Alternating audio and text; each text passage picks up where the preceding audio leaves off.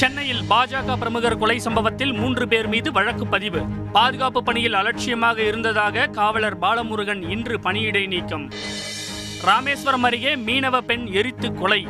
வடமாநில இளைஞர்கள் கூட்டு பாலியல் வன்கொடுமை செய்து கொன்றது விசாரணையில் அம்பலம். ஆத்திரத்தில் இறால் பண்ணைக்கு தீ வைத்த உறவினர்கள். திறன் மேம்பாட்டிற்கென தனி அமைப்பை ஏற்படுத்திய மாநிலம் தமிழ்நாடு. இளைஞர்கள் திறன் திருவிழாவில் இன்று முதலமைச்சர் ஸ்டாலின் பெருமிதம். அதிமுகவுக்கு மீண்டும் தலைமையேற்பேன் என சசிகலா அதிரடி. முக்கிய நிர்வாகிகள் பலர் தன்னிடம் பேசி வருவதாகவும் இன்று தகவல். காங்கிரஸ் கட்சியிலிருந்து விலகியதாக கபில் சிபல் இன்று அறிவிப்பு. சமாஜ்வாதி கட்சி சார்பில் மாநிலங்களவை உறுப்பினர் பதவிக்கு வேட்புமனு தாக்கல்.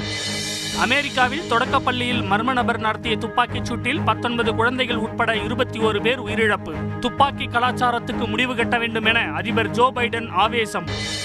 சென்னையில் வரும் செப்டம்பர் இருபத்தி ஆறாம் தேதி தொடங்குகிறது சர்வதேச மகளிர் டென்னிஸ் போட்டி. ஐந்து கோடி ரூபாய் நிதி ஒதுக்கி தமிழக அரசு இன்று அரசாணை வெளியீடு.